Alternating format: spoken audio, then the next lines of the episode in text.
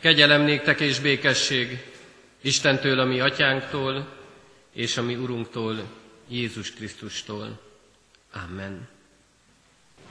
A mi segítségünk és Isten tiszteletünk megáldása és megszentelése jöjjön az Úrtól, aki bölcsen teremtett, fenntart és igazgat mindeneket. Amen. Jöjjetek, hajtsuk meg a fejünket, és imádkozzunk. Mennyi édesatyánk, köszönjük neked azt a nagy kegyelmet, amelyen lehajolsz hozzánk. Tudjuk, hogy érdemtelenek vagyunk, tudjuk, hogy nyomorult bűnösök vagyunk, és te szereteteddel mégis körülveszel, mégis itt vagy velünk, figyelsz ránk, és gondunkat viseled. Mindenható Úrunk, áldott legyen ezért a Te szent neved. Köszönjük neked ezt a nagy jóságot, köszönjük neked azokat az ajándékokat, amelyeket adsz nekünk a mindennapokban. Bocsásd meg, ha mi mégis annyiszor elfordulunk tőled. Ha mégis inkább a világi hívságok felé nézünk, ha a csillogás, a nagy fény elvakítja a szemünket, és nem látunk téged, akit egyedül illet dicsőség és tisztelet. Mennyei Istenünk, fordítsd felénk orcádat. Könyörülj rajtunk, hogy megnyíljon a mi szemünk, megnyíljon szemünkkel együtt a szívünk is, és úgy láthassunk téged. Add, hogy meglássuk benned azt a kisgyermeket, amely azért született, hogy itt legyen velünk, itt legyen közöttünk, és csodálatos ajándékát készítse el számunkra, az örök életet. Így kérünk téged, add, hogy rád tudjunk figyelni, add, hogy meghalljuk igédet, be tudjuk azt a szívünkbe fogadni, tudjuk azt megérteni. Ne csak testben tudjunk itt lenni ezen az Isten tiszteleten, hanem valóban, ha lelkünk is ráhangolódjon arra az üzenetre, amelyet most készítettél el számunkra. Így kérünk téged, tölts ki reánk szent lelkedet, légy közöttünk, és áld meg a mi életünket. Amen. Kedves testvérek, tanító hitmélyítő Isten tiszteletünkön a következő Heidelbergi KT kérdéssel foglalkozunk, mégpedig a 29. Heidelbergi KT kérdés feleletével. Ebben a hitvallásunkban így teszi fel a kérdést. Miért nevezzük Isten fiát Jézusnak, azaz üdvözítőnek? És hangzik rá a válasz, azért, mert bűneinkből ő szabadít meg minket az üdvösségre, és mert semmilyen üdvösség másban sem nem keresendő, sem nem található. Kedves testvérek, hallgassátok meg Istennek azt az igéjét, amelynek alapján az ő szent lelke segítségül hívásával hirdetni kívánom közöttetek az ő üzenetét, úgy, amint az megvan írva az apostolok cselekedeteiről írott könyvben, a negyedik fejezet 12. versében eképpen, és nincsen üdvösség senki másban, mert nem is adatott az embereknek az ég alatt más név, amely által üdvözülhetnénk. Hadd olvassam el még egyszer ezt a csodálatos igét. És nincsen üdvösség senki másban, mert nem is adatott az embereknek az ég alatt más név, amely által üdvözülhetnénk. Amen. Foglaljuk el a helyünket.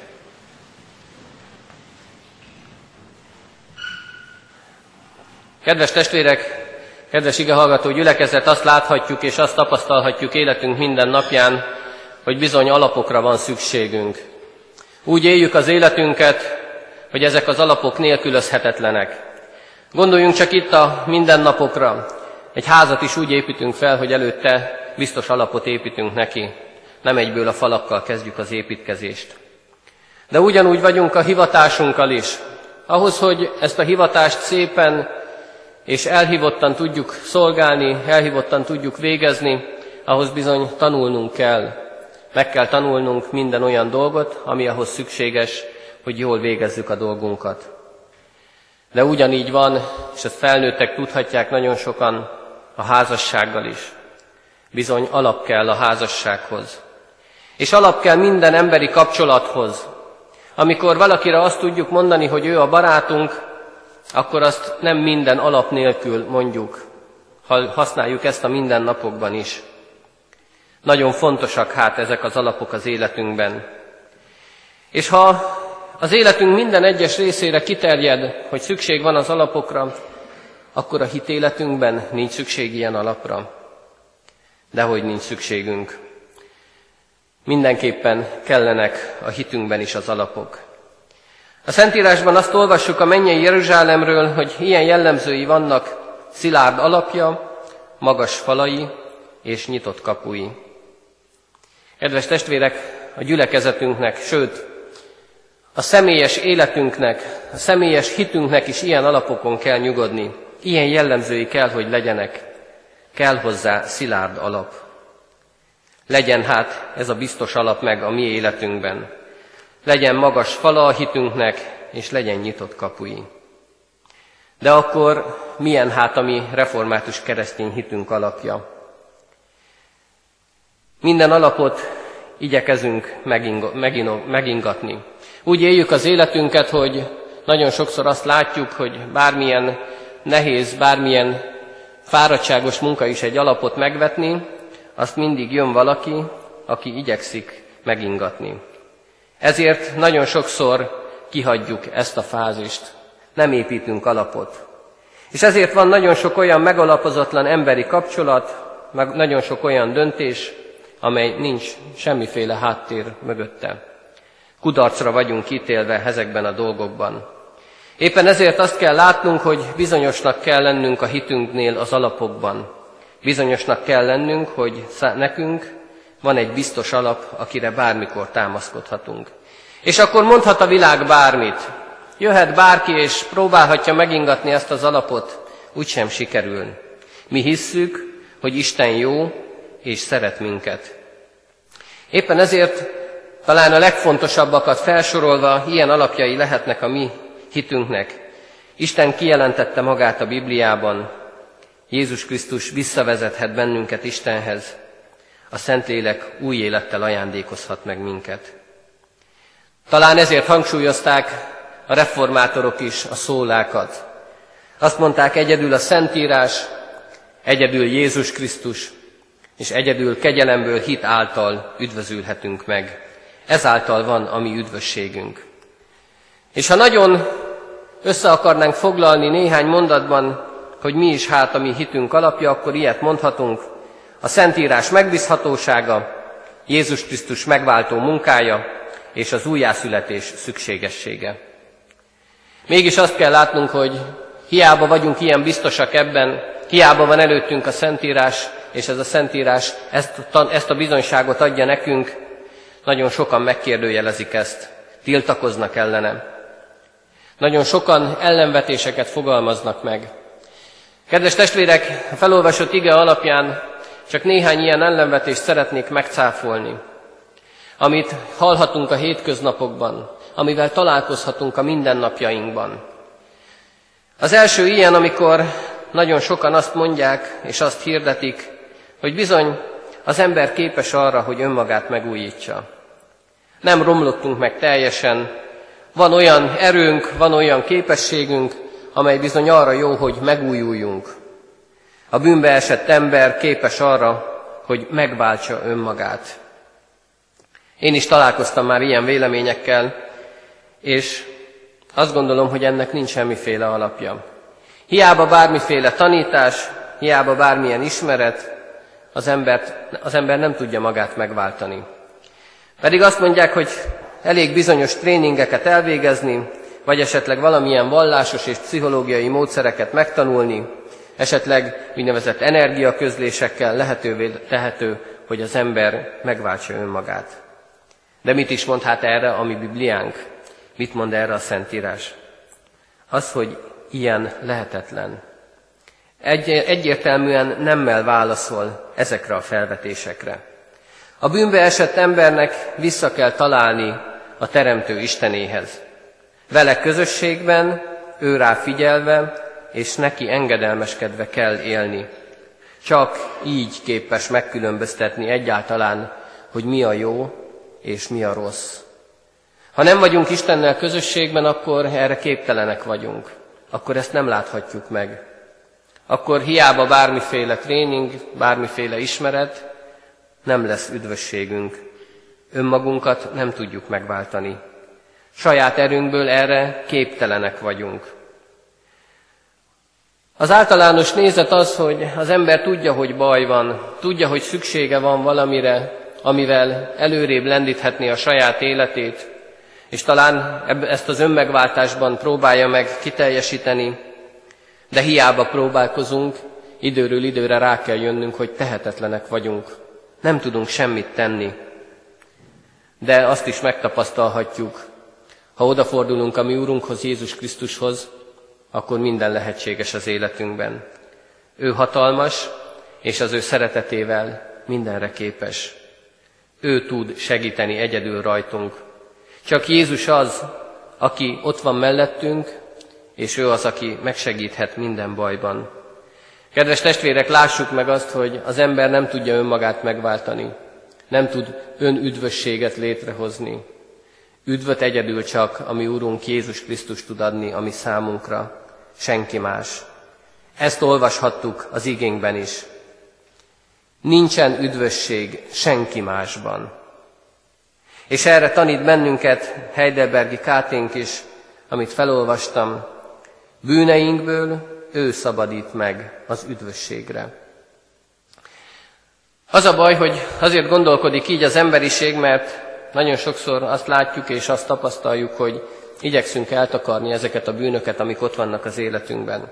És éppen ez a másik nagy probléma, a másik nagy ellenvetés, amikor azt mondják, hogy nem kell annyira hangsúlyozni az embernek, hogy annyira bűnös.